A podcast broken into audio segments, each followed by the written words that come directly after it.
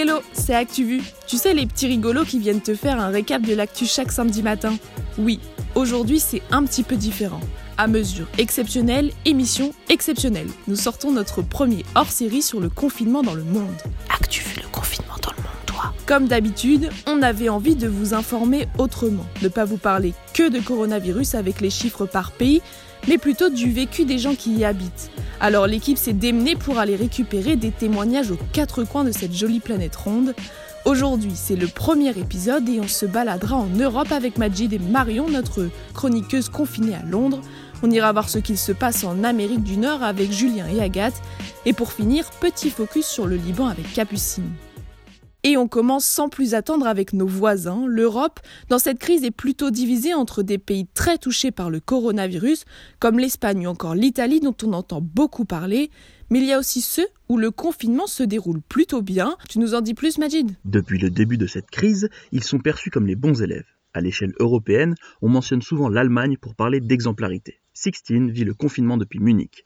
En confinement partiel, l'impact sur ses habitudes se fait peu ressentir. On a le droit d'aller au travail avec une autorisation, donc euh, une autorisation papier.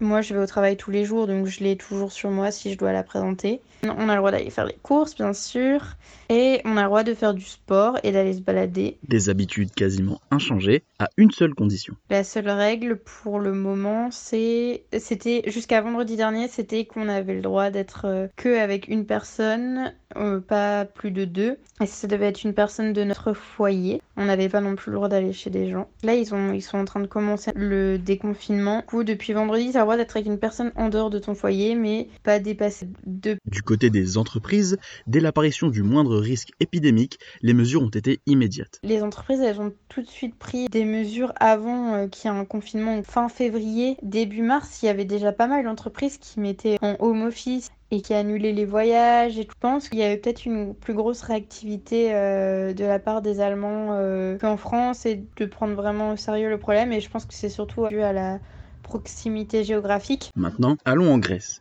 Pour le pays, cette pandémie représente un vrai défi. Un défi qui, visiblement, semble relevé par les Grecs. Nous retrouvons Edith, étudiante en Erasmus, confinée dans la capitale athénienne. Le confinement y est strict depuis le 23 mars. Comme en France, les sorties sont limitées et doivent se faire sur attestation. Toutefois, des alternatives ont été mises en place, comme nous l'explique la jeune française. Il y a deux systèmes qui ont été mis en place en même temps que, le euh, papier libre. On peut également envoyer un mail, un mail spécial, ou bien envoyer un SMS à un numéro spécial en indiquant notre nom, prénom, notre, notre adresse et la raison pour laquelle on sort. Comme ça, les autorités sont directement prévenues. Une fois que le SMS est envoyé, on peut directement sortir dans la rue. C'est ça qui m'a aidé, puisque comme je suis en Erasmus dans mon appartement, j'ai pas d'imprimante, j'ai pas forcément de quoi faire 45 attestations papier, sur papier libre. Un peu comme en France, le début de crise était compliqué. Lorsque les écoles ont été fermées, euh, en allant faire les courses, il y a eu des, euh, des, mouvements de panique un peu dans les magasins.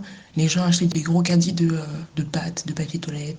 Mais ça s'est assez vite calmé au niveau des pénuries. Les œufs, ça, il y a deux semaines, pour trouver des œufs de la farine, qui était assez, assez sportif. Mais maintenant, plus du tout. C'est assez, assez, bien régulé. En outre, le manque de lits dans les hôpitaux, la Grèce se retrouve également face à un enjeu de taille. La bombe sanitaire qu'on craint le plus ici, c'est vis-à-vis des, des camps de migrants. Il y a énormément de camps de migrants en, Grèce, notamment sur l'île de Lesbos. Et là, il y a eu une quarantaine totale depuis, euh, depuis presque un mois, avec un confinement total des migrants pour ne pas qu'il y ait de, propagation massive. Ceux qui aident les camps de migrants, qui travaillent dessus, ne sortent pas de, des îles et des camps. Et personne ne peut y rentrer depuis un petit bout de temps. Deux pays, deux ambiances. Une chose est sûre, nous nous souviendrons de ce confinement. Merci Mad. Maintenant, on va retrouver notre chroniqueuse londonienne Marion. Et oui, parce qu'elle a fui à Londres pour rejoindre ses amis quelques jours après l'annonce du confinement il est qu'en même temps qu'on prenne de ses nouvelles.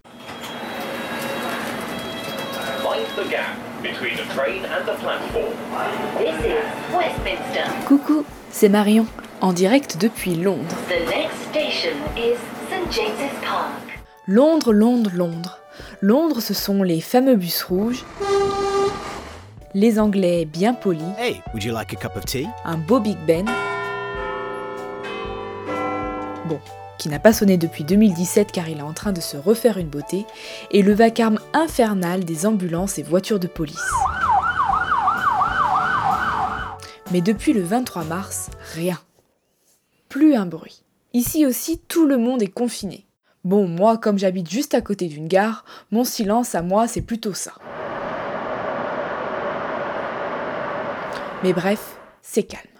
Accompagné de mes deux Anglais préférés, James et Aurelius, je vais essayer de vous donner un petit aperçu de la crise ici en Angleterre. From this evening, I must give the British people a very simple instruction.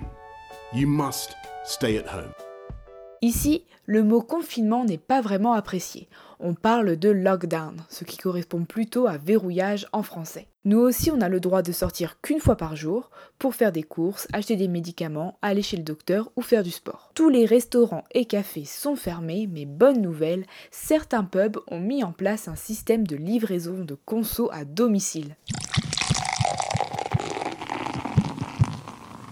Enfin, de façon plus sérieuse, tout est quand même moins strict qu'en France. Ici, pas besoin d'attestation pour sortir, donc impossible pour la police de vraiment nous contrôler. Les parcs sont d'ailleurs restés ouverts, mais 2 mètres de distance de sécurité sont imposés. Et c'est plutôt assez bien respecté. Chaque jeudi, à 20h, on entend ça. Ici aussi, le personnel du NHS, le système de santé britannique, est applaudi et même des arcs-en-ciel dessinés par les enfants sont affichés aux fenêtres en soutien. Niveau politique, c'est un peu plus le bazar. Au début de l'épidémie, le gouvernement avait d'abord parié sur l'immunisation collective. Puis, manque de bol, Boris Johnson est testé positif. Pendant son hospitalisation et son voyage aux soins intensifs, c'est Dominique Raab qui avait pris le relais. Boris a lui fait sa rentrée hier après trois semaines d'absence. I'm sorry I've been away from my desk for much longer than I would have liked, and I want to thank everybody who has stepped up. In particular, the first Secretary of State, Dominic Raab, who's done a terrific job. Aujourd'hui, le bilan s'élève à plus de 150 000 cas et 20 000 décès. À Londres, les hôpitaux sont débordés. Le lockdown est assuré jusqu'au 7 mai. Il sera sûrement prolongé après cette date. Les autorités en tout cas ne prévoient pas de retour à la normale tant qu'un vaccin n'a pas été trouvé. En parlant de vaccins, des chercheurs d'Oxford ont lancé les premiers essais la semaine dernière une première en Europe. 500 candidats, tous en bonne santé, ont été recrutés et testés et vont être observés pendant 6 mois. Et pour finir, comme on a la chance d'avoir deux Anglais avec nous, je vais les laisser s'exprimer.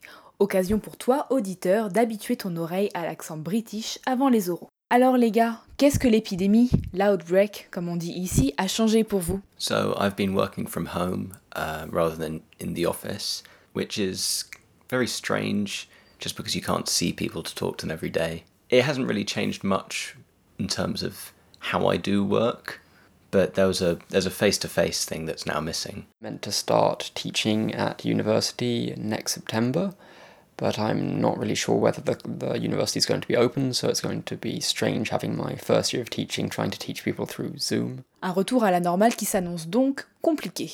Et enfin, la question que tout le monde se pose, avez-vous fêté les 94 ans de la reine la semaine dernière? Didn't even realize it was last week. you know, I'm, I hope that she enjoyed it and she's doing well. God save the Queen. Thanks Marion. Et si on prenait le large, direction l'Amérique du Nord? Le confinement le plus strict doit encore se poursuivre jusqu'au lundi 11 mai. Alors moi je reste à la maison. Nous sommes en guerre. Restez chez vous. So we say stay at home and save lives. Il va falloir vous mettre des claques dans la gueule pour vous rentrer chez vous. On reste chez les anglo-saxons, on remplace Boris Johnson par notre ami Donald Trump.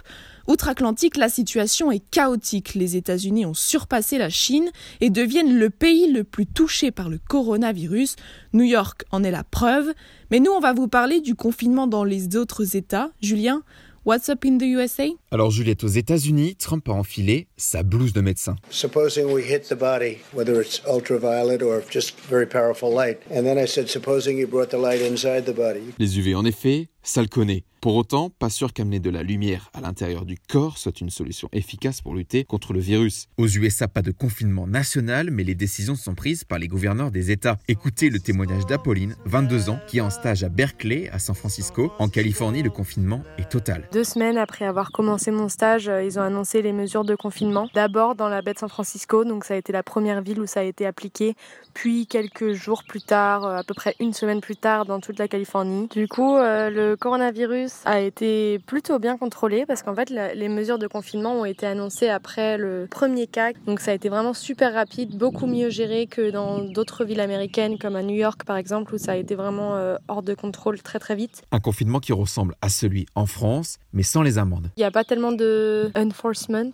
il n'y a pas de policiers. Apolline a également relevé deux autres différences par rapport à la France. Les news sont quand même très très très centrés sur les États-Unis eux-mêmes. Ils écoutent assez peu de news internationales. Donc la situation française a été vue euh, assez dramatiquement au début. Mais en vrai, si tu regardes la télé, euh, ils en parlent pas du tout quoi. Dès qu'on va annoncer le déconfinement, en fait, je vois pas trop comment euh, l'épidémie va être contenue. Mais donc on verra parce que c'est pas du tout à l'ordre du jour pour l'instant.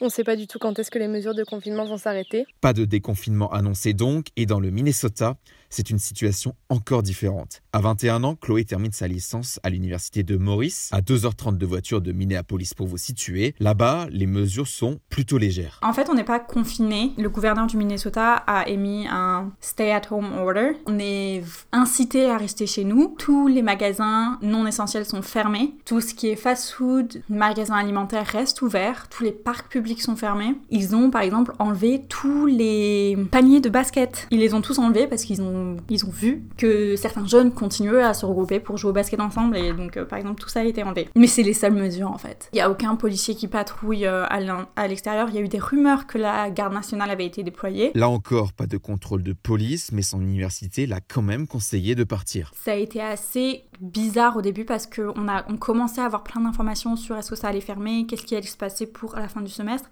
deux, trois jours avant notre spring break.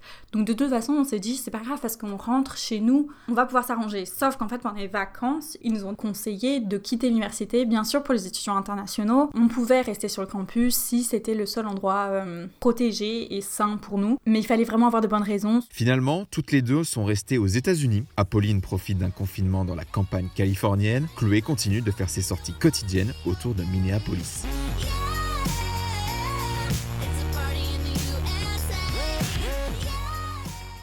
Merci Jus. On monte maintenant un peu plus au nord, dans le pays du sirop d'érable avec Agathe. On va voir comment les Canadiens se sont organisés pour cette période. Vous allez voir, ils ont une mentalité bien à eux.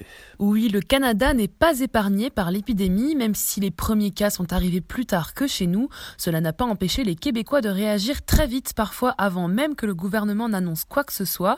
Mélanie, étudiante française à Montréal depuis trois mois, nous raconte comment ça s'est passé. Alors le confinement ici, il est, il est pas obligatoire. C'est une recommandation, une très forte recommandation euh, du gouvernement canadien et québécois. Du coup, vu que les Québécois en particulier sont très dociles, et eh ben ils ont tout de suite obéi à peu près au même moment euh, qu'en France et se sont, euh, se sont tous confinés, enfin auto-confinés en tout cas, à ce moment-là. En tant que Français, on ne peut que être impressionné par ce comportement exemplaire et cela ne s'arrête pas là, même si des mesures similaires à la France ont été prises. Tous les bars, tous les restaurants, les cinémas, tout ça s'est fermé. Le SAQ, qui est l'endroit où on achète l'alcool, ça c'est ça c'est resté ouvert. Toutes les écoles sont fermées. J'étais ici à l'université à McGill. Tous nos cours du coup ont été mis en ligne. Pour euh, les écoliers type école primaire, collège, leurs cours euh, ont carrément été supprimé et pour l'instant le gouvernement de la province du Québec euh, pense que ça reprendra en même. Et vu qu'on ne sait pas trop comment la situation va évoluer, bah, pour l'instant, mai, c'est un, une date euh, butoir, mais on ne sait pas si vraiment les cours vont recommencer euh, début mai. Pas obligé d'avoir un petit papier pour sortir euh, faire une promenade. T'es pas obligé de rester à un kilomètre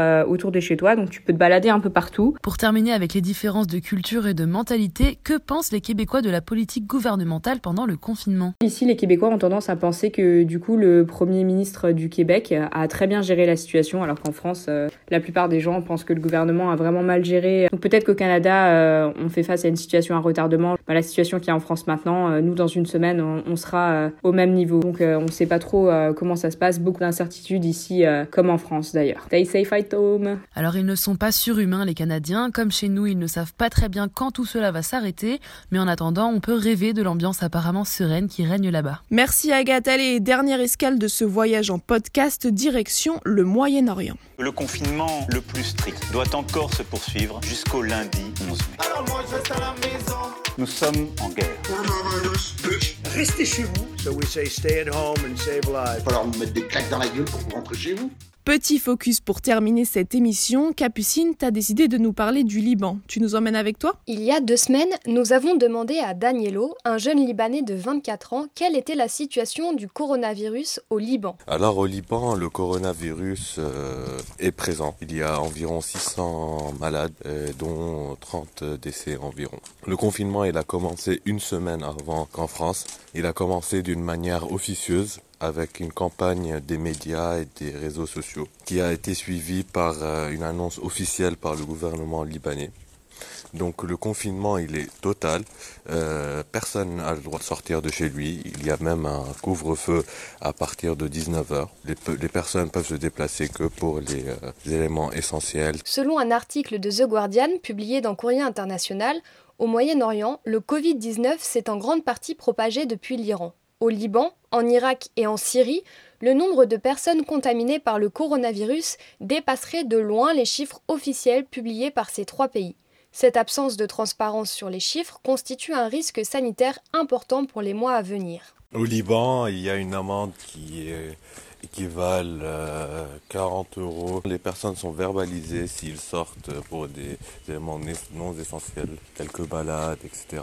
Mais euh, beaucoup de personnes n'appliquent pas la règle, surtout dans les endroits reculés du pays et dans les endroits pauvres du pays, parce que le gouvernement ne fait rien pour les soutenir financièrement et économiquement. Les Libanais les plus défavorisés souffrent du confinement car ils sont privés de travail et d'aide de l'État. Ils sont descendus dans les rues pour scander plutôt mourir du coronavirus que de la faim. Comme tout le monde, les plus démunis doivent rester chez eux. Mais privés de travail, ils n'ont plus aucune ressource. Du coup, ils ne respectent pas le couvre-feu imposé car ils n'ont pas les moyens de le faire. Le coronavirus, c'est la goutte qui fait déborder le vase au Liban le ralentissement de l'activité et le confinement vont aggraver la crise économique profonde que traverse le pays depuis l'automne 2019. La dépression se faisait déjà sentir avant le confinement. Selon un responsable du ministère des Finances, interviewé par Le Monde, près de 45% de la population vit désormais sous le seuil de pauvreté. Les Libanais sont confinés depuis le 15 mars et jusqu'au 26 avril, comme l'a annoncé le gouvernement dirigé par le Premier ministre Hassan Diab. La crise en cours est un défi pour le nouveau gouvernement formé en janvier dans un contexte déjà délicat. Souvenez-vous, en octobre, les Libanais sont descendus dans les rues pour dénoncer la corruption de la classe politique. Ils ont demandé le départ du Premier ministre Saad Hariri et de tout le gouvernement. Après plusieurs jours de mobilisation, Saad Hariri a finalement démissionné. Pour rappel, il était Premier ministre depuis 2009 et deux mois plus tard, Hassan Diab a été désigné Premier ministre par le président Michel Aoun. Mais cela n'a pas calmé la contestation populaire car il est sunnite et il est soutenu par le Hezbollah, ce qui déplaît fortement à la communauté sunnite libanaise. Michel Aoun a désigné Hassan Diab comme Premier ministre justement car celui-ci est sunnite. Le système politique de ce pays multiconfessionnel est conçu pour garantir un équilibre dans les différentes communautés religieuses, imposant un Premier ministre sunnite censé remporter les faveurs des siens, ce qui n'est pas le cas aujourd'hui. Donc en gros, le Liban vit une crise politique, une crise sanitaire et une crise économique, puisque la dette publique, c'est-à-dire l'ensemble des emprunts que l'État a contractés auprès d'un tiers, de banque ou d'un autre pays, atteint 170% du PIB, soit environ 92 milliards de dollars, et que pour la première fois de son histoire, le Liban s'est déclaré en défaut de paiement sur sa dette. Petit point écho, ce défaut de paiement va couper le Liban des marchés financiers sur lesquels il ne peut plus emprunter. Le pays a alors la possibilité de se tourner vers les institutions internationales comme le FMI, qui peut lancer un plan de sauvetage. Des sanctions internationales peuvent également être décidées à l'encontre de l'État en faillite comme des représailles commerciales ou des mesures de rétorsion économique que certains pays peuvent adopter pour indemniser leurs ressortissants lésés. Le pays en difficulté a de grands risques de voir sa réputation ternie et d'être considéré comme un mauvais payeur, ce qui peut fortement compromettre son retour sur les marchés pour quelques années. Pour parer à l'urgence sociale, le gouvernement a demandé à plusieurs reprises un soutien international. Mais les considérations politiques et le repli mondial depuis l'éruption de la pandémie pourraient compliquer la donne. La détresse et le mécontentement populaire risquent de redoubler face à l'exacerbation de la crise économique. C'était Capucine Lebeau pour ActuVu pas du tout en direct de Beyrouth. Merci Caps. Voilà, ce hors-série spécial confinement dans le monde est terminé. On se retrouve la semaine prochaine, même jour, même heure pour l'épisode 2. On visitera l'Amérique latine, l'Afrique et l'Asie, rien que ça. En attendant, pour ceux qui ne l'ont toujours pas fait, et oui, on vous voit, il est temps de vous abonner sur nos réseaux sociaux Facebook, Twitter, Instagram. T'as le choix et tu y découvriras les magnifiques visuels de Simon. Et ça, je vous jure, ça vaut le coup d'œil. Allez, ciao les amis et pas de panique, samedi il y a quand même une émission à 9h. On est comme ça, nous.